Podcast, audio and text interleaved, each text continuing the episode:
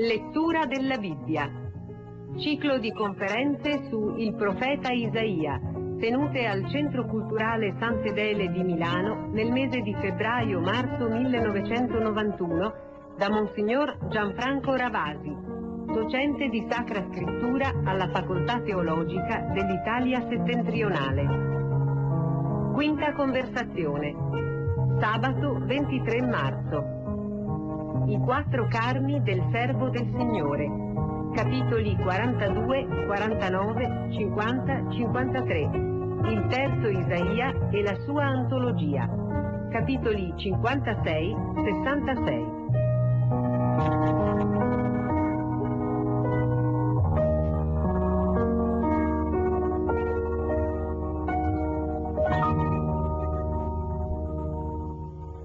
La nostra ultima lettura del libro di Isaia deve toccare alcune pagine che sono tra le più celebri di questo rotolo profetico, anche se non appartengono, come già sappiamo, al grande profeta di Israele vissuto nell'ottavo secolo a.C.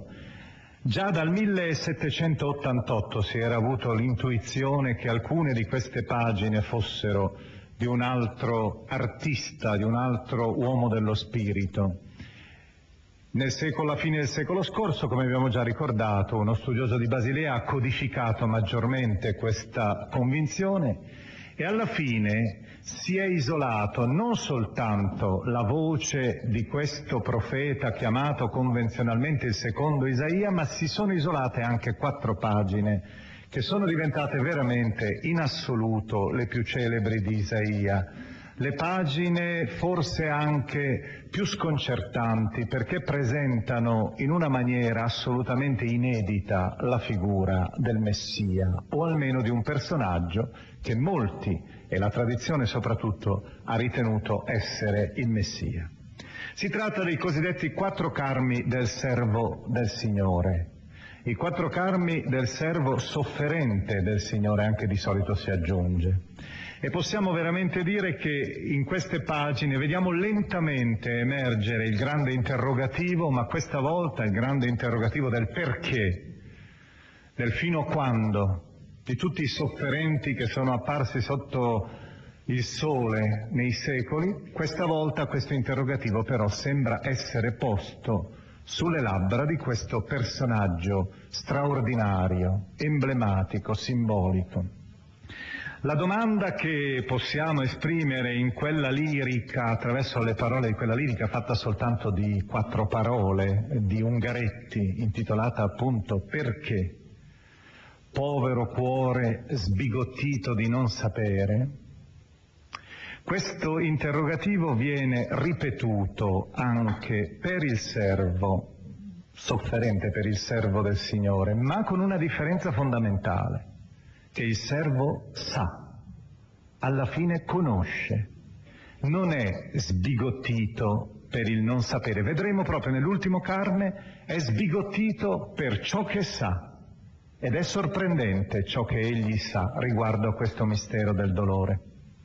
Noi percorreremo questa sera tutte e quattro i carmi e in più dedicheremo una piccola parte conclusiva anche agli ultimi capitoli che sono del cosiddetto terzo Isaia, i capitoli 56-66 ricordando che il secondo Isaia era chiuso nell'interno dei capitoli 40-55 e quindi nei capitoli 40-55 dobbiamo trovare anche i quattro carmi del servo del Signore. Il primo lo troviamo subito nel capitolo 42, nei primi quattro versetti.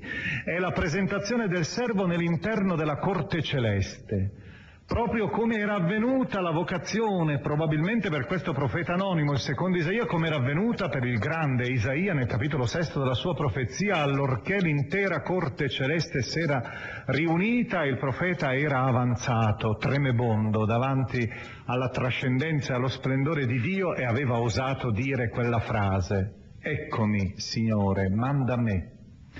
Ora, nell'interno di questa corte, risuona una voce è Dio. In realtà la voce è di per sé anonima. La voce proclama, ecco il mio servo che io sostengo. E subito dopo viene la rappresentazione di questo personaggio e della sua missione, una missione che ha già subito due connotati assolutamente originali, inediti.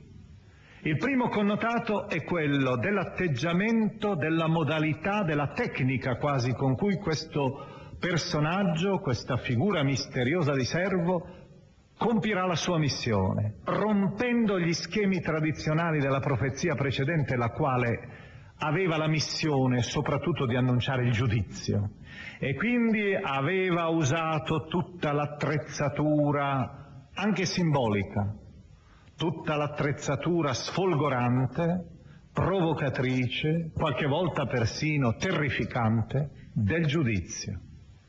Questo profeta invece deve annunciare un tema completamente diverso, deve annunciare la grazia. E allora ci accorgeremo con quelle bellissime immagini della canna e dello stoppino, ci accorgeremo che egli adotta un altro stile. Non è più il trascinatore di folle, non è più l'uomo che punta l'indice con violenza contro le storture del potere, non è più l'uomo che si erge come una specie di statua, statua di selce, che non viene piegata, solo spezzata. Egli sarà invece l'uomo della tenerezza, l'uomo della compassione. ricordiamo quello che aveva detto una volta in un'intervista Heinrich Böll, questo grande scrittore tedesco, premio Nobel anche della letteratura, quando aveva detto a me piacerebbe tanto che nascesse un teologo il quale fosse capace finalmente di presentare anche la teologia della tenerezza, che è presente d'altra parte nell'interno della Bibbia. Ecco, il profeta, presentando questo personaggio, presenta anche questo modo diverso, questo volto diverso di Dio il quale si preoccupa di raccogliere anche la canna che ormai è incrinata e che di solito viene buttata via perché se ti si appoggi, se ti appoggi ti fora la mano. Oppure si dice anche è preoccupato persino di andare a vedere il lucignolo che sta per spegnersi e quello sfrigolio della estinzione fastidioso non viene liquidato con un soffio, soffio di vento, viene invece alimentato in modo tale che la fiamma ritorni a sfavillare. E da ultimo l'altra dimensione originale è che la sua parola, la sua dottrina non è destinata solo ad Israele. Sentirete, è destinata non soltanto alle nazioni ma anche alle isole e le isole sono nella visione dell'antico Israele erano i punti più remoti della terra, una specie di onda sonora che annuncia la grazia, annuncia la speranza a tutti i popoli della terra. Ecco il mio servo che io sostengo, il mio eletto in cui mi compiaccio. Ho posto il mio spirito su di lui. Ricordate la rappresentazione messianica di Isaia, capitolo undicesimo, l'Emmanuele? Il quale aveva su di sé lo Spirito di Dio, il 420 avvolti dallo Spirito divino. Egli porterà il diritto alle nazioni, non griderà, non alzerà il tono, non farà udire in piazza la sua voce, non spezzerà una canna incrinata, non spegnerà uno stoppino dalla fiamma smorta, eppure proclamerà il diritto con fermezza. Non verrà meno, non si abbatterà finché non avrà stabilito il diritto sulla terra e per la sua dottrina saranno in attesa le isole. Ecco questa specie di respiro d'attesa fino dai confini estremi, fino dalla lontana Tarshish per esempio, forse Gibilterra. Secondo canto, capitolo 49, versetti 1-6. Ancora entra in scena questo personaggio. Questo personaggio ora è definito e qui veramente c'è un problema che è di tipo, se volete, interpretativo, che già ci permette di tentare di rispondere alla domanda chi è mai esattamente questo servo? Io a questa domanda risponderò solo in finale, dopo aver letto qua, tutte e quattro i carni. Però la domanda già ha una risposta. E secondo l'opinione degli studiosi questa risposta non è originale, non è nell'interno del testo di partenza, è stata una risposta indotta, aggiunta successivamente, forse da uno scriba. E non so se riuscirete a capire per quale ragione, io ve lo dirò dopo al termine della lettura, ma provate un po' da soli a capire come mai questa identificazione non è corretta. L'identificazione la si trova nel versetto terzo quando si dice mio servo tu sei Israele, più chiaro di così. Il servo quindi è l'Israele di Dio. Ma questa identificazione è illogica, è contraddittoria e lo vedrete proprio nell'interno dello snodarsi del ragionamento poetico del testo. Io vorrei solo fare una considerazione fondamentale, una specie di tonalità di fondo mentre ascolterete questo testo, il secondo carne. Vi accorgerete che quest'uomo misterioso, identificato erroneamente probabilmente con Israele, è un profeta, ha le immagini di un profeta. Comincia ormai il Messia a non essere più rappresentato come re. E potete anche ben capirlo, ormai dove è andata a finire la dinastia davidica? si è ormai completamente estinta in Babilonia. L'ultimo re miserabile, accecato da Nabucodonosor dopo aver visto l'uccisione dei propri figli, è stato portato in esilio ed è là, a Babilonia, e là si è spento. Chi ritorna non è discendente in senso stretto regale da Davide, sono i nuovi ricostruttori dello Stato, i quali però pensano di fondarlo su basi diverse. Lo vedremo, lo si vedrà poco dopo, un secolo dopo, quando a capo dello Stato troveremo un prete. Si costituirà uno Stato teocratico, in cui la Carta Costituzionale è la Torah, la legge, la parola di Dio, e il capo dello Stato è un sacerdote, Estra. Per cui non ha più senso sperare in, quella, in quel filo, in quel filo dinastico. Ora è meglio affidarsi ad un'altra realtà. E qual è quest'altra realtà? Ma certamente la realtà migliore è quella dei profeti. La voce dei profeti non ha bisogno della generazione, del sangue, della carne, della biologia. La voce dei profeti non ha bisogno dell'ereditarietà, perché i profeti vengono chiamati dall'alto, non con la sequenza delle genealogie, delle generazioni. Ed ecco che allora questo profeta è rappresentato proprio come uomo della, questo personaggio come uomo della parola, cioè come profeta. Le immagini, le sentirete, sono proprio quelle tipiche usate anche dai profeti per indicare l'efficacia della parola di Dio, spada e freccia. Elementi offensivi in un certo senso perché la parola di Dio penetra, anche se deve annunciare, come abbiamo detto, soprattutto una parola di speranza, una parola di grazia. E alla base di questo c'è certamente l'inizio di un tentativo di rilettura di un passo strano dell'Antico Testamento, nel capitolo diciottesimo del libro del Deuteronomio, versetti 15 e 18, dove si annunciava a Mosè, dopo di lui, un profeta pari a lui, che avrebbe annunciato in perfezione la parola di Dio. Il testo voleva dire semplicemente che dopo Mosè ci sarebbe, sempre, ci sarebbe stato sempre un profeta, cioè la profezia. La profezia non si sarebbe mai estinta, non sarebbe mai morta. Ma la rilettura che viene fatta in epoca più tarda dà a questa parola un profeta, dà subito l'identificazione con il profeta per eccellenza. Ed ecco allora la grande attesa, verrà finalmente il profeta perfetto, un giorno anche quando Gesù ha compiuto la moltiplicazione dei pani e ha creato subito successo tra i suoi ascoltatori, subito la folla che cosa ha detto? Ecco il profeta che doveva venire, il profeta Messia.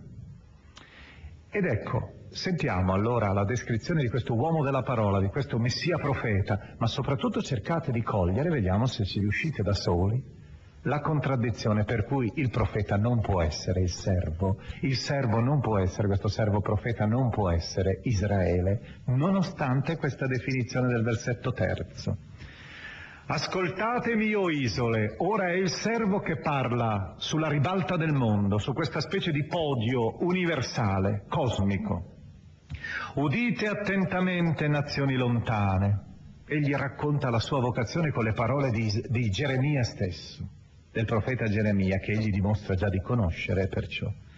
Il Signore dal seno materno mi ha chiamato, fin dal grembo di mia madre ha pronunziato il mio nome. ha reso la mia bocca come spada affilata, mi ha nascosto all'ombra della sua mano, mi ha reso freccia appuntita, mi ha riposto nella sua faretra. Vedete la rappresentazione dell'efficacia della parola e della protezione di Dio. La spada che è sotto l'ombra della mano di Dio, impugnata da Dio, e la, fare, la freccia che è nell'interno della faretra di Dio. Mi ha detto, mio servo tu sei, Israele nel quale manifesterò la mia gloria. E io ho risposto, invano ho faticato, per nulla e invano ho consumato le mie forze. È la tipica vocazione per obiezione. Forse voi ricordate che nel capitolo primo Geremia, quando è chiamato, dice subito, no Signore, io non sono in grado, sono troppo giovane e non sono capace di parlare in pubblico. Qui si dice, invano ho faticato, perché vuoi chiamarmi ancora? ma certo il mio diritto è presso il Signore, la mia ricompensa presso il mio Dio, la certezza di essere protetti da Dio. Ora, disse il Signore che mi ha plasmato suo servo dal seno materno, per ricondurre a lui Giacobbe e a lui riunire Israele, poiché ero stato stimato dal Signore e Dio era stato la mia forza, mi disse, è troppo poco che tu sia mio servo per restaurare le tribù di Giacobbe e ricondurre i superstiti di Israele io ti renderò luce delle nazioni, perché porti la mia salvezza fino alle estremità della terra. Vi siete accorti della contraddizione? Come può essere il servo Israele se ha lo scopo di ricondurre Israele a Dio? È qualcosa di esterno che ha la funzione di convertire Israele e non solo Israele, ma anche tutte le nazioni della terra, sempre questa dimensione universalistica, che nasce un po' dall'esperienza anche del post-esilio. Quando sono andati a Babilonia hanno visto che il mondo è molto più grande del piccolo guscio della Palestina, della terra di Israele. Terzo Carme, è nel capitolo 50. E questo è tutto parallelo, gli studiosi proprio hanno fatto un lavoro di collage proprio, di confronto e poi di collage per mostrare come il testo sia in filigrana quasi tutto fratto con frasi, con parole, con battute, con ammiccamenti al testo di Geremia per mostrare quindi che si tratta di un testo modellato sempre sulla figura di Geremia. E per questo noi sentiremo che tra le risposte date alla domanda fondamentale chi è il servo c'è anche la risposta Geremia, Geremia redivivo la, il simbolo fondamentale è la lingua e l'orecchio. E sono i tipici simboli del profeta, l'uomo dell'ascolto e l'uomo della parola, in un ciclo continuo. Ma qui comincia ad apparire il mistero. Questo Messia non è, se è Messia, questo servo inviato da Dio, questo ministro, perché il titolo servo è un titolo onorifico, sarebbe da tradurre il ministro di Dio, colui che è inviato come ambasciatore ultimo e supremo di Dio, e non ha il trionfo tipico del discendente davitico. Egli viene trattato, e qui c'è proprio una rappresentazione che dobbiamo cogliere col linguaggio dell'Oriente, è colpito sul dorso, è percosso sul dorso. E questo tipico atteggiamento è quello che si fa di solito schernendo e scherzando col triste, infelice, quanto ha scritto anche la letteratura su questo personaggio, sul buffone di corte.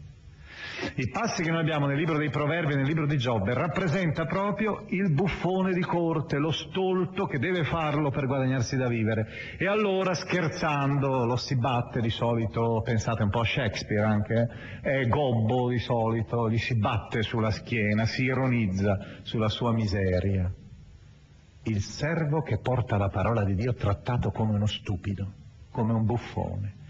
Ma non solo, contro di lui si consuma un'aggressione, un'aggressione violenta che per l'orientale era veramente terribile, quella per il maschio di strappargli la barba, l'offesa che faranno gli ambasciatori di Davide gli ammoniti, quando essi vanno da Ammon cercando di stabilire una, un accordo, un trattato, il re di Ammon, convinto di poter vincere Davide, in segno di disprezzo prende gli ambasciatori e fa tagliare loro metà della barba e li rimanda così.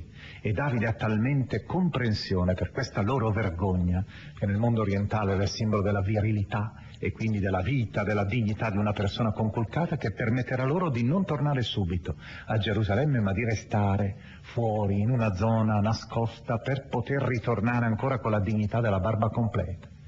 Quindi il servo ha la barba strappata, è umiliato nella sua dignità, eppure, si dice, la sua faccia è dura come pietra.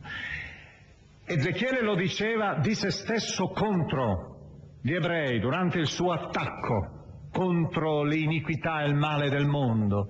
Questo servo lo è quando è perseguitato, ma egli non oppone però, non reagisce con la violenza. Ecco allora il testo da ascoltare, molto suggestivo, questo dove entra per la prima volta il tema del dolore. Capitolo cinquantesimo, versetti 4-9, terzo carme del servo. Il Signore mi ha dato una lingua da iniziati, perché io sappia indirizzare allo sfiduciato una parola. Lingua, attenzione del suo orecchio. Ogni mattina fa attento il mio orecchio perché io ascolti come gli iniziati, quelli che sono nel mistero della parola. Il Signore Dio mi ha aperto l'orecchio e io non ho opposto resistenza, non mi sono tirato indietro. Ho presentato il dorso ai flagellatori, la guancia a coloro che mi strappavano la barba. Vedete, nessuna reazione di violenza, la non violenza assoluta. Non ho sottratto la faccia agli insulti e agli sputi. Il Signore Dio mi assiste, per questo non resto confuso. Per questo rendo la mia faccia dura come pietra sapendo di non restare deluso. È vicino chi mi rende giustizia, chi oserà venire a contesa con me, affrontiamoci, chi mi accusa, si avvicini a me. Ecco, il Signore Dio mi assiste. In questo ideale processo, in questo ideale duello, io sono tranquillo perché accanto il verbo tecnico usato per l'espressione assistere è il verbo del difensore, l'avvocato difensore in tribunale. Il Signore Dio mi assiste, chi mi dichiarerà colpevole? Ecco, e si finisce con questa bella immagine, come una veste si logorano tutti, la tignola li divora. Quest'uomo debolissimo, indifeso, è convinto che comunque l'energia della violenza del mondo si sfalda, si, si logora. Ed eccoci al quarto, ultimo, celebre, grande carne, quello che ascolteremo nella liturgia, nella liturgia della passione del Signore, nella liturgia della domenica setti, della settimana santa, continuamente costellata proprio dai rimandi a questo quarto carme, perché si sa bene che gli evangelisti, quando hanno costruito la passione, l'hanno costruita continuamente avendo come pietra di paragone, come testo di riferimento proprio questo carme del servo, che vedevano in un certo senso attuato continuamente nel Cristo. È sempre quel principio, come abbiamo visto per la lettura del libro dell'Emanuele, per cui il Nuovo Testamento leggendo l'Antico lo vede ricco di risonanze che prima gli stessi profeti non riuscivano a intravedere che gli stessi uomini del, credenti dell'antico Israele non riuscivano a percepire e che ora diventano trasparenti. Io vorrei fare una premessa prima di leggere questo testo che si trova nel capitolo 52, versetto 13, fino al capitolo 53, versetto 12. In pratica occupa tutto il capitolo 53. La premessa è questa. Sta per cambiare quella specie di legge fondamentale che era la legge della retribuzione. La ricordate? Delitto, castigo. Tu stai soffrendo, è segno che hai peccato. Qui si comincia ad introdurre qualcosa di diverso. Certo, non lo si muta del tutto questa legge, sarà Gesù che la scardinerà completamente. Ma si comincia ad avere già più un dubbio. Il dolore comincia già ad avere dei significati segreti, dei significati diversi, anzi qui il significato fondamentale si comincia a capire che il dolore è straordinariamente un seme, un seme di fecondità che semina attorno quasi come un prato verde, che crea attorno come tutto un alone di luce e di santità. Proprio l'esatto contrario di quello che si insegnava nella sapienza tradizionale quando diceva il malato sprizza tutta la sua perversione Egli deve essere talmente peccatore dentro da essere stato inquinato anche all'esterno. Cominciano dimensioni diverse ed è per questo motivo che su questo quarto karma si intesseranno continui apologhi, meditazioni, riflessioni. Eccone una, soltanto così lo mettiamo in apertura, una molto libera della tradizione giudaica, una donna tremendamente addolorata per la morte del figlio, si reca dal maestro in cerca di conforto. Egli l'ascoltò pazientemente mentre ella riversava su di lui la sua triste storia. Poi disse dolcemente, io non posso asciugare le tue lacrime, mia cara, posso solo insegnarti come renderle sante. E il quarto carme del servo è proprio questa idea. Le lacrime sono, non sono segno di reiezione, di maledizione, sono segno di elezione. Sono una straordinaria, misteriosa presenza di Dio.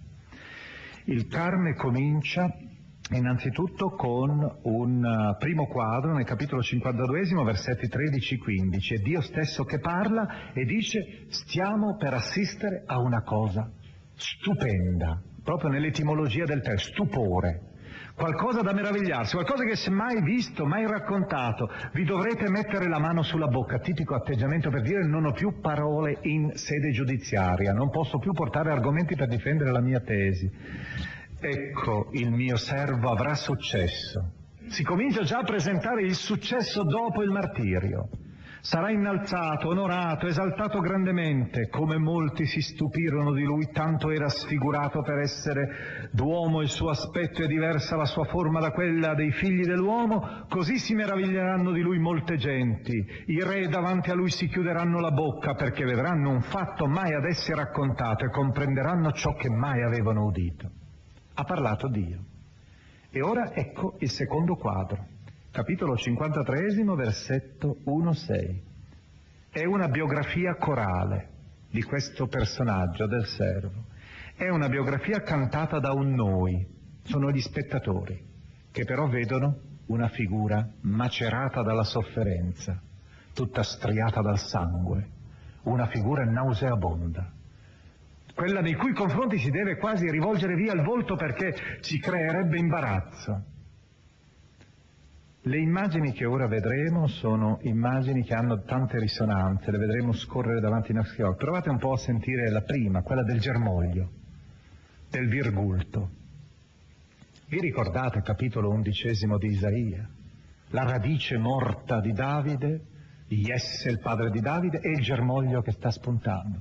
Ma pensate che in ebraico il termine che qui viene usato è ancora più curioso e ci riconnette ancora di più forse al tema dell'Emanuele perché in ebraico questo termine può voler dire anche lattante. Ritorna ancora in scena il bambino, forse. È la nascita, quindi, racconto della nascita. Vedrete subito dopo la bellezza caduta, una bellezza decaduta, segno di maledizione. Tra parentesi, la tradizione d'arte artistica dei primi secoli cristiani, quando comincerà a rappresentare il Cristo, sapete che all'inizio il Cristo non lo si rappresenta. Poi si comincia a rappresentarlo e lo si fa il più brutto possibile. Perché? Perché il suo volto è sfigurato sulla base del carme del servo. Ma poi, riprendendo un testo, anche questo usato in senso messianico, il Salmo 45, su si descrive lo sposo messianico, lo sposo in realtà della regina, eh, lo sposo re, che è bellissimo, il più bello tra i figli dell'uomo, si comincerà a rappresentare il Cristo, come poi si è andato avanti nei secoli, rappresentandolo bellissimo. E questa oscillazione, vedete, sulla base della lettura dei testi, ma la prima rappresentazione è quella di un Cristo cupo, deforme, brutto. E ancora giungiamo al cuore di questo canto, quando si dice il dolore è suo, ma il peccato è nostro. E voi capite che qui c'è veramente il primo momento in cui si fa saltare la teoria della retribuzione. Perché la teoria della retribuzione diceva tu hai peccato, tu sei punito. Qui invece c'è il paradosso. Abbiamo peccato noi, hanno peccato gli altri ed è lui che soffre. E quindi non è più, tu non puoi dire quando vedi questo povero disgraziato che sta soffrendo è un peccatore. Anzi, devi dire, può darsi che sia l'innocente che dentro di sé ha lo splendore di Dio eppure su di sé ha la carne malata, ha su di sé la tenebra oscura e l'incubo della sofferenza. Le sue ferite sono ferite che guariscono noi, è il paradosso, cicatrici sanguinanti che ci guariscono. O ancora, la sua è una sofferenza che ci redime, è una sofferenza vicaria, compiuta in nome del nostro peccato ed ecco allora la rappresentazione della storia di noi uomini. Noi eravamo, dicono gli spettatori, ormai convinti di essere veramente loro i destinatari di questa sofferenza che è piombata sul giusto. Noi eravamo un gregge disperso, un gregge che era sulle vie errate, le piste sbagliate del deserto vagabondando. Ricordate che nella Bibbia tutti i termini del peccato che indicano il peccato sono termini usati di solito dalla deviazione dalla pista o dal fallimento della freccia che non corre diritta al bersaglio. Per cui questa rappresentazione del gregge sbandato è la rappresentazione del nostro peccato. Ascoltiamo questo secondo quadro che racconta la storia della nascita e della passione di questo servo. Chi avrebbe creduto al nostro annuncio? A chi sarebbe stato manifestato il braccio del Signore? È cresciuto come un virgulto davanti a lui, è come una radice in terra arida, vedete? È nato dal deserto, non è prodotto dal deserto, è un dono di Dio, è grazia per eccellenza, come il famoso germoglio spuntato dal tronco di Jesse.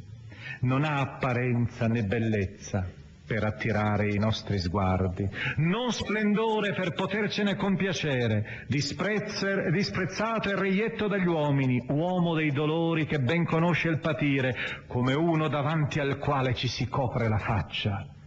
Era disprezzato e non ne avevamo alcuna stima, eppure egli si è caricato delle nostre sofferenze, si è addossato i nostri dolori, e noi lo giudicavamo castigato, percosso da Dio e umiliato. Egli è stato trafitto per i nostri delitti, schiacciato per le nostre iniquità. Il castigo che ci dà salvezza si è abbattuto su di lui. Per le sue piaghe noi siamo stati guariti. E questa è l'ultima grande proclamazione, le piaghe che guariscono. Qualcosa di incomprensibile. Noi tutti eravamo sperduti come un gregge Ognuno di noi seguiva la sua strada e il Signore fece ricadere su di lui l'iniquità di noi tutti. Ed eccoci al terzo quadro. Il terzo quadro, nel capitolo 53, versetti 7-10, è recitato da un solista, il quale canta una specie di aria che ha per soggetto il servo, lui, questo lui misterioso.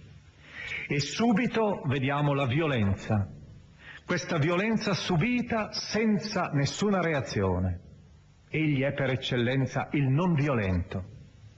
Si accanisce su questa vittima silenziosa che assomiglia all'agnello sacrificale della Pasqua, si accanisce il pugnale, si accanisce persino la forza dell'assassinio, della morte violenta.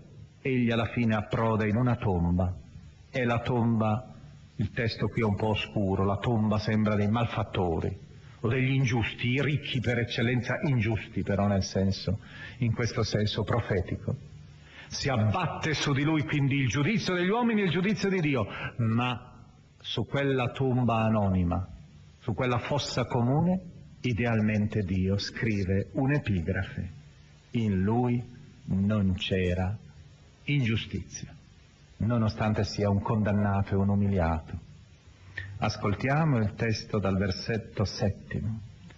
Maltrattato si lasciò umiliare e non aprì la sua bocca. Era come agnello condotto al macello, come pecora muta di fronte ai suoi tosatori e non aprì la sua bocca. Con oppressione e ingiusta sentenza fu tolto di mezzo. Chi si affligge per la sua sorte? Sì, fu eliminato dalla terra dei viventi. Per l'iniquità del mio popolo fu percosso a morte, gli si diede sepoltura con gli empi, con il ricco fu il suo tumulo, sebbene non avesse commesso violenza, né vi fosse inganno nella sua bocca. Ma al Signore è piaciuto prostrarlo con dolori. E a questo punto che comincia l'ultimo, il quarto quadro, dal versetto 10b in avanti, ed è ancora Dio, come in apertura che proclama la resurrezione quasi, l'esaltazione, la glorificazione di questa vittima della crudeltà degli uomini, di questo innocente che ha portato su di sé il dolore fecondatore, liberatore, redentore.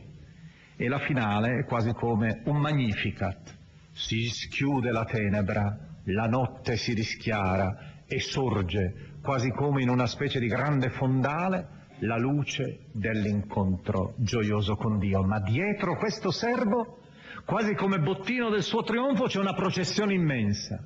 C'è tutta la processione di coloro che sono stati redenti, liberati dal suo sacrificio, dal suo sangue. Ecco la finale quando offrirà se stesso in espiazione, egli vedrà una discendenza, vivrà a lungo. Si compirà per mezzo suo la volontà del Signore. Dopo il suo intimo tormento vedrà la luce e si sazierà della sua conoscenza. Il giusto mio servo giustificherà molti, egli si addosserà alla loro iniquità. Perciò io gli darò in premio le moltitudini, dei potenti egli farà bottino, perché ha consegnato se stesso alla morte ed è stato annoverato tra gli empi, mentre egli portava il peccato di molti e intercedeva per i peccatori. Vedete come si martella continuamente questa tesi, che lui col suo dolore ha intercesso per i peccatori, ha portato il peccato degli altri. Cristo è diventato per noi peccato, dirà Paolo, portando su di sé tutto il male del mondo. E voi vedete che nell'interno di questo è ribaltata, è scardinata ormai la visione della sofferenza come punizione. La sofferenza diventa un mistero di fecondità.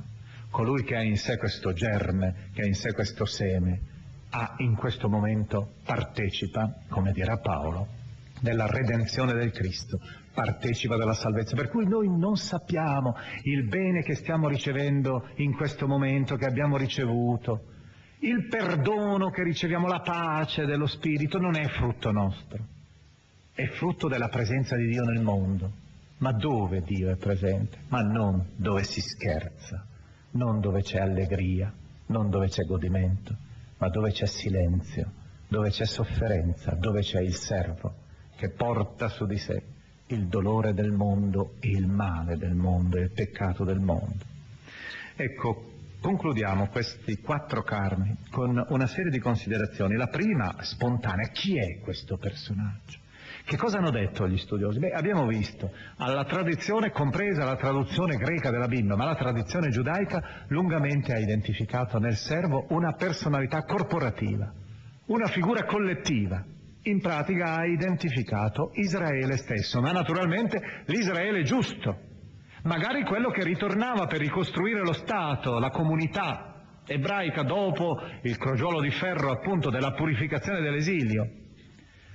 Altri, una tradizione anch'essa giudaica, soprattutto nell'ambito palestinese, ha identificato il servo in tutti i combattenti per la libertà, i combattenti per la lotta contro l'oppressione durante i secoli successivi. Questa specie di visione quasi sociale, diremmo, ma naturalmente con una dimensione anche religiosa.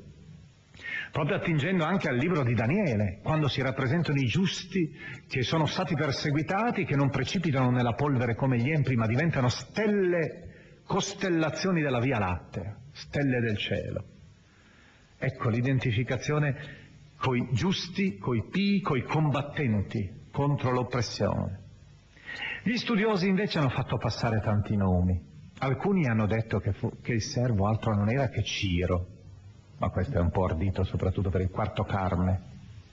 Altri hanno pensato a Zorobabele, la guida del ritorno, questo personaggio che di fatti anche in Zaccaria ha dei contorni che sembrano quasi essere messianici.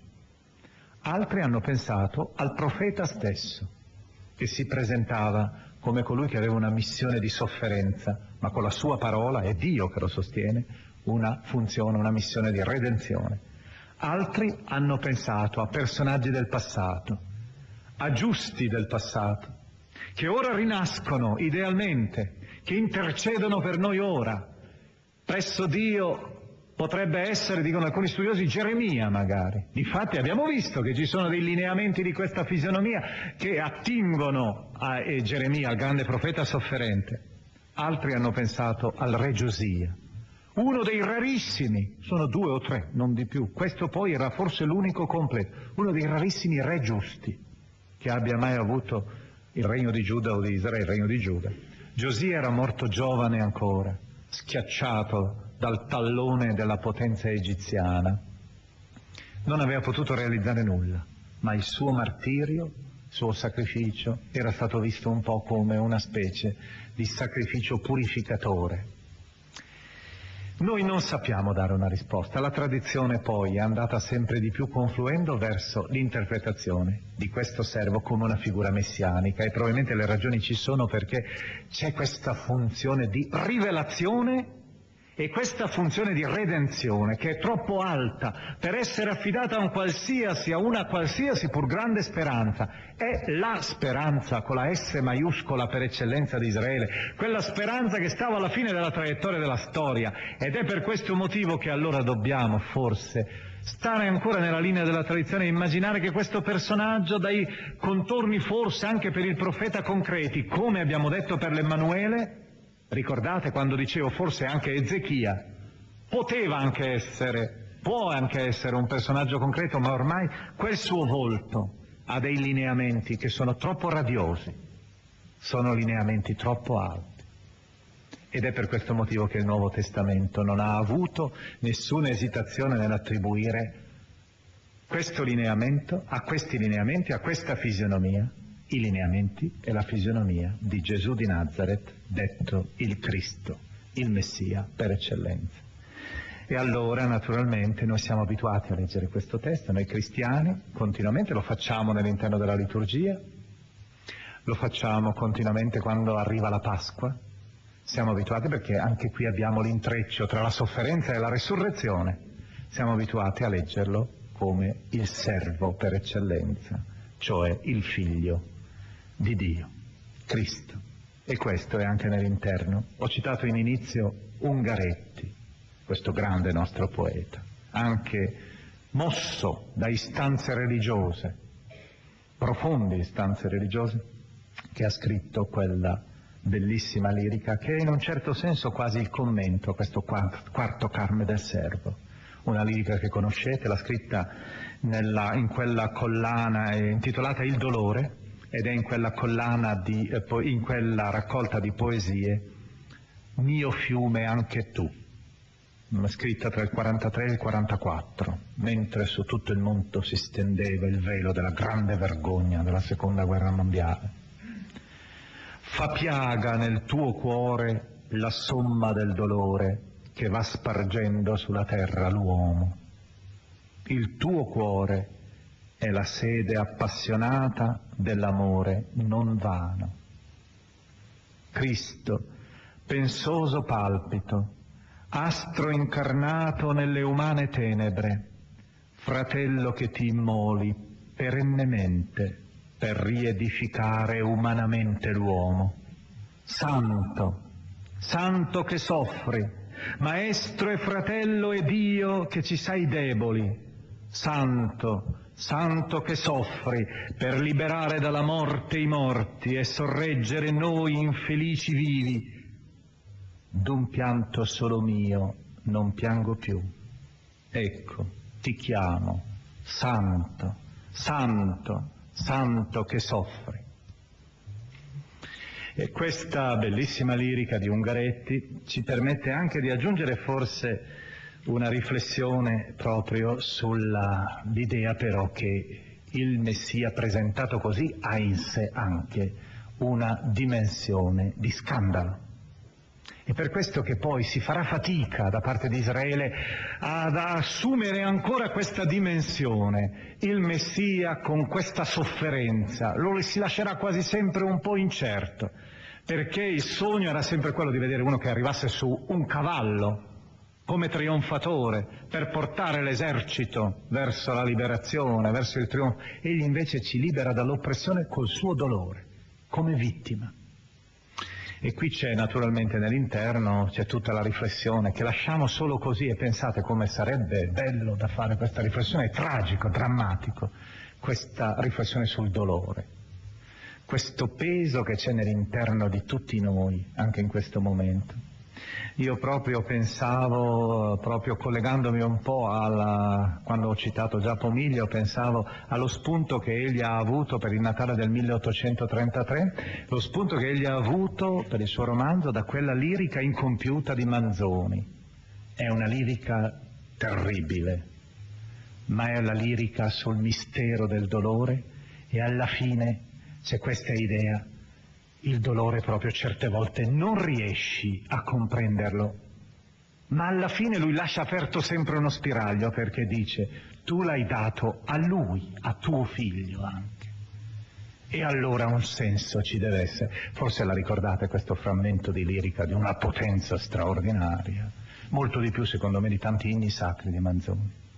Sì che tu sei terribile, sì che tu sei pietoso, indifferente ai preghi, doni concedi e neghi. Ti vorrei dir, che festi che hai fatto? Ti vorrei dir, perché? E la risposta è solo qui. Non perdonasti ai tuoi, non perdonasti a te. La tua stessa realtà, il figlio, non hai perdonato, gli hai dato la sofferenza. Ed è questa la risposta sospesa. Ora concludiamo col terzo Isaia. Purtroppo abbiamo poche, abbiamo soltanto poche battute da dedicare a questo profeta, che d'altra parte è un profeta invece interessante, che ci ha lasciato dieci capitoli. In realtà io ho detto profeta, ma non è corretto. Gli studiosi ormai sono convinti che siamo in presenza di un'antologia. Dalle tante voci, Un'antologia che racconta però anche la vocazione, provate un po' a sentire questo, la vocazione di questo profeta, o almeno di uno di questi profeti, una vocazione che voi conoscete, conoscete riapplicata. C'è stato uno che un giorno nell'interno di un villaggio della Palestina, nell'interno di una scalcinata sinagoga di paese, ha osato applicare a se stesso questa antica vocazione che era già stata interpretata da alcuni quasi come non la vocazione semplicemente di un profeta come lo è realmente, ma come la vocazione quasi del Messia. Ma anche provate, adesso io vi leggo queste battute, sono nel capitolo 61, i versetti 1-3, provate anche a vedere che cosa ha fatto colui che secoli dopo ha citato questo testo applicandolo a se stesso. L'ha citato tutto? No, L'ha tagliato. Dove l'ha tagliato? Penso che tutti riuscirete a capire dove si è fermato quell'uomo in quel giorno. Lo Spirito del Signore Dio è su di me, perché il Signore mi ha consacrato con l'unzione. Mi ha mandato a portare il lieto annunzio ai poveri, a fasciare le piaghe dei cuori spezzati, a proclamare la libertà degli schiavi, la scarcerazione dei prigionieri, a promulgare l'anno di misericordia del Signore. Un giorno di vendetta per il nostro Dio, per consolare tutti gli afflitti, per allietare gli afflitti di Sion, per dare loro una corona invece della cenere, olio di letizia invece dell'abito di lutto, canto di lode invece di un cuore mesto, eccetera. Voi ricordate che il Cristo nella sinagoga di Nazareth, del suo paese, che dopo aver letto questo testo nell'interno della liturgia lo applica a se stesso, però si ferma solo in quella frase, a promulgare l'anno di misericordia del Signore, si ferma lì. Egli non è venuto per annunciare un giorno di vendetta per il nostro Dio. Il terzo Isaia, questi più discepoli di Isaia, hanno uno stile spesso ripetitivo, provate a leggere il capitolo sessantesimo, è la famosa processione verso Sion. Ricordate come l'aveva cantata il primo Isaia nel capitolo secondo. Gli bastavano quattro versetti, aveva fatto una scena di una perfezione suprema, di una purezza, di una chiarità all'interno delle terre. Tutti questi popoli della terra che arrivano a Sion e lasciano cadere dalle mani le armi e cominciano un'avventura di pace. Questo profeta ha bisogno di un capitolo lunghissimo, continuando ad allargare le immagini, ad allargare la processione, a riprenderla da più angolature, proprio come il, il regista che ha bisogno di grande materiale o come il, il poeta modesto che ha bisogno di spiegare, di dire, di aggiungere immagini, di sovraccaricare sempre di più la sua poesia o se è uno scrittore la sua prosa. Il genio ha bisogno soltanto di poche, castissime, poverissime intuizioni che dicono tutto. Però è un profeta e anche un poeta che ha delle bellissime immagini. Pensiamo per esempio alla rappresentazione del giusto, sono dei bagliori quasi, capitolo 58 versetto 10, la tua luce sorgerà tra le tenebre, la tua oscurità sarà come il meriggio. Il giusto ha una oscurità, ha quindi il momento dell'incubo, che è come la luce piena, calda del meriggiare pallido e assorto. L'empio, 57-20.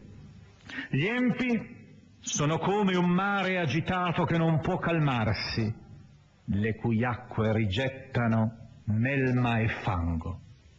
È bellissima questa immagine. Oppure il Signore, capitolo 58, versetto 11. Il Signore ti farà sempre da guida, ti sazierà nei terreni aridi, renderà vigore alle tue ossa, sarai come un giardino irrigato e come una sorgente d'acqua le cui acque non vengono mai meno. O ancora la rappresentazione del nostro rapporto con Dio come nozze, ma provate a sentire come rappresenta questo simbolismo nuziale che già ben conosciamo. Capitolo 62, versetti 3-5, io cercherò in finale di rendere più l'ebraico in maniera più corposa di quanto faccia la traduzione della CEI.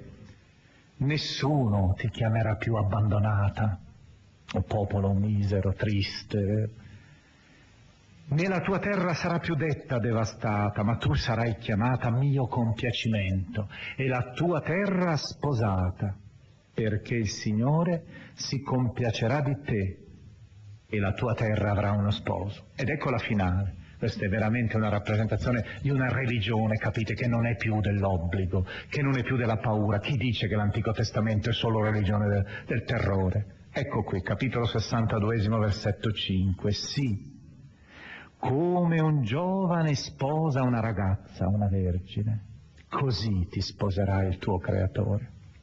E l'originale ebraico continua, come lo sposo gode per la sua sposa, così il tuo Dio godrà per te, con te. Proprio questo piacere completo, quando siamo insieme noi due, a cosa ci interessa mai del mondo? Abbiamo tutto. Questa gioia completa, ma gioia carnale anche, corporale, i due saranno una carne sola, noi e Dio tutto. E d'altra parte anche questo poeta, lo vedrete nella vostra lettura, questa raccolta di poesie, ha nell'interno anche molti salmi di lamento, suppliche penitenziali, ha il senso del peccato, che rende impossibile questo rapporto. Vedrete nel capitolo 59, vedrete nel capitolo 63-64, dei veri e propri salmi che dilagano, ma soprattutto ha un elemento che è curiosissimo. Ormai egli immagina, nel capitolo 56, i versetti 1-8, immagina che finalmente nel Tempio, nel Tempio ricostruito, casa di preghiera, tutti potranno accedere. Potrà persino arrivare l'eunuco, Colui che era, lo si dice esplicitamente, voi leggerete, non lo possiamo fare, leggerete quel testo e sentirete, lui che dice ma io cosa sono? Sono un ramo secco. E ricordate che la benedizione era per eccellenza avere figli, era nella fecondità, era continuare ancora la storia della salvezza. Io che cosa posso fare? Sono uno sterile. Non posso. Ebbene, il Signore dice no, la discendenza te la darò io, tu puoi accedere, non sei un impuro, come diceva la legge. E ancora, è ancora più ardito questo, c'è lo straniero. Ma basta che lo straniero sia stato giusto. E potrà anche lui accedere al Tempio perché, dice il Signore, io chiamerò la mia casa casa di preghiera per tutti i popoli della terra. E in finale questo profeta arriva a dire, una frase nel capitolo 66 al versetto 21, una frase che è discussa, dobbiamo subito dirlo, si è cercato di temperarla perché è veramente troppo scandalosa, ma è certamente anche così come suona, così come suona almeno, veramente un colpo violentissimo all'arroccarsi, all'integralismo, alla chiusura che, sta germ- che sta proprio germogliando nel post-esilio, in questa comunità tutta indifesa, tutta in protezione, tutta con paura nei confronti del resto del mondo. Il Signore dice, tra i popoli della terra che verranno qui, tra tutte le nazioni, io mi prenderò anche sacerdoti e leviti. Pensate, se il sacerdozio era, forse il sacerdozio in Israele era la casta più pura, razzialmente più ineccepibile. Ebbene il Signore, rompendo tutti i registri genealogici, rompendo tutte le tradizioni, va tra i pagani e prende lì persino dei suoi sacerdoti. Qualcuno ha pensato, qui intende soltanto riferirsi agli ebrei della diaspora, perché è troppo questo, dire questa frase. Però vedete gli orizzonti che la profezia apre proprio mentre Israele si stava chiudendo a guscio, a riccio. Ecco, a questo punto mettiamo il nostro sigillo alla lunga lettura che abbiamo fatto del profeta, di questo profeta, di questo lungo libro. Vorrei concludere ricordando soprattutto due temi, due conclusioni. Ci ritroveremo ancora adesso ormai fra alcuni mesi e io penso ancora, lo annuncio già, non so esattamente che cosa leggeremo allora, ma penso di dover ritornare ancora su Paolo, perché abbiamo ancora molte lettere da leggere. Ci sono state delle persone che mi hanno già indicato, tra l'altro alcune anche mi hanno scritto da lontano però in questo caso, suggerendomi la lettera agli ebrei, ma sono ancora piuttosto perplesso, perché la lettera agli ebrei è talmente difficile che prima di metterla in cantiere vorrei prima aver letto tutto Paolo, almeno una buona parte di Paolo. Adesso in conclusione vorrei dire due cose solo. La prima, vedete, abbiamo finito con un orizzonte di luce ma segnato dalla sofferenza. Vedete che il dolore che era sempre nell'interno della storia dei profeti. Pensate Geremia, lo faremo anche Geremia, magari l'anno prossimo in Quaresima era segnata la sua vita, la sua esistenza continuamente dal dolore. Ecco, il dolore però diventa sempre di più ormai non più segno di maledizione, è un mistero di rivelazione. E io lo vorrei esprimere come usiamo fare noi in finale con eh, le parole con le parole di un altro testimone, magari una preghiera laica. Io debbo questa preghiera, proprio me l'ha fatta conoscere, perché l'avevo anche letto probabilmente, ma non la ricordavo, è una preghiera laica di Baudelaire, grande poeta francese. Una preghiera la debbo proprio a Pomilio, e me l'ha fatta conoscere. È un testo molto bello in francese, soprattutto lo possiamo leggere in francese, questa bella lingua purtroppo così soppiantata da un inglese che insomma è una cosa migliore, decisamente. Di tutto si può dire dell'inglese purché che sia una bella lingua. Utile, ricca di termini. Car c'est vraiment, Seigneur, le meilleur témoignage que nous puissions donner de notre dignité que cet ardent sanglot qui roule d'âge en âge et vient mourir au bord de votre éternité. Perché è veramente, Signore, la migliore testimonianza questa che noi possiamo dare della nostra dignità, se non questo singhiozzo ardente che rotola di età in età e va a morire ai bordi, alla frontiera della vostra eternità. E dall'altra parte Dio, Dio. Avete visto come tutto il libro di Isaia si riassume nel mistero di Dio, nel canto del Santo di Israele. E tutti i profeti sono continuamente una lode a Dio. Un Dio mai lontano, un Dio che non è mai indifferente nei confronti della storia, un Dio, anzi ha detto Isaia, che è con noi, Immanuel, un Dio fratello, anzi abbiamo sentito anche questa sera, un Dio sposo, un Dio innamorato, innamorato di questa ragazza giovane, inesperta, che siamo noi. E allora vorrei finire anche qui con una testimonianza. Una testimonianza che commenti questo bisogno di Dio che dobbiamo sempre avere dentro di noi ed è una testimonianza di un uomo che ha cercato Dio per tutta la sua vita probabilmente, l'ha lasciata la testimonianza all'interno del suo diario, però alla fine questo Dio probabilmente l'ha trovato, sì, forse, nel mistero però, non per quanto è sperimentabile a noi perché quest'uomo è morto suicida. Si tratta di Guido Morselli, questo scrittore varesino scoperto solo dopo la morte il suo diario eh, dice, quando dice la mia vita è abbastanza provvista di superfluo ed è così povera di cose essenziali. Ma soprattutto il testo più bello che egli lascia, secondo me, in una frase che mi ha sempre impressionato, mi impressionato. Dio è come il mare, sorregge chi vi si abbandona. È il tema della fede di Isaia. E d'altra parte Già il Corano diceva che e quindi tutte le religioni si trovano attorno a questa fede, a questo amore in Dio, che da Dio non v'è rifugio se non in Dio. E arrivederci.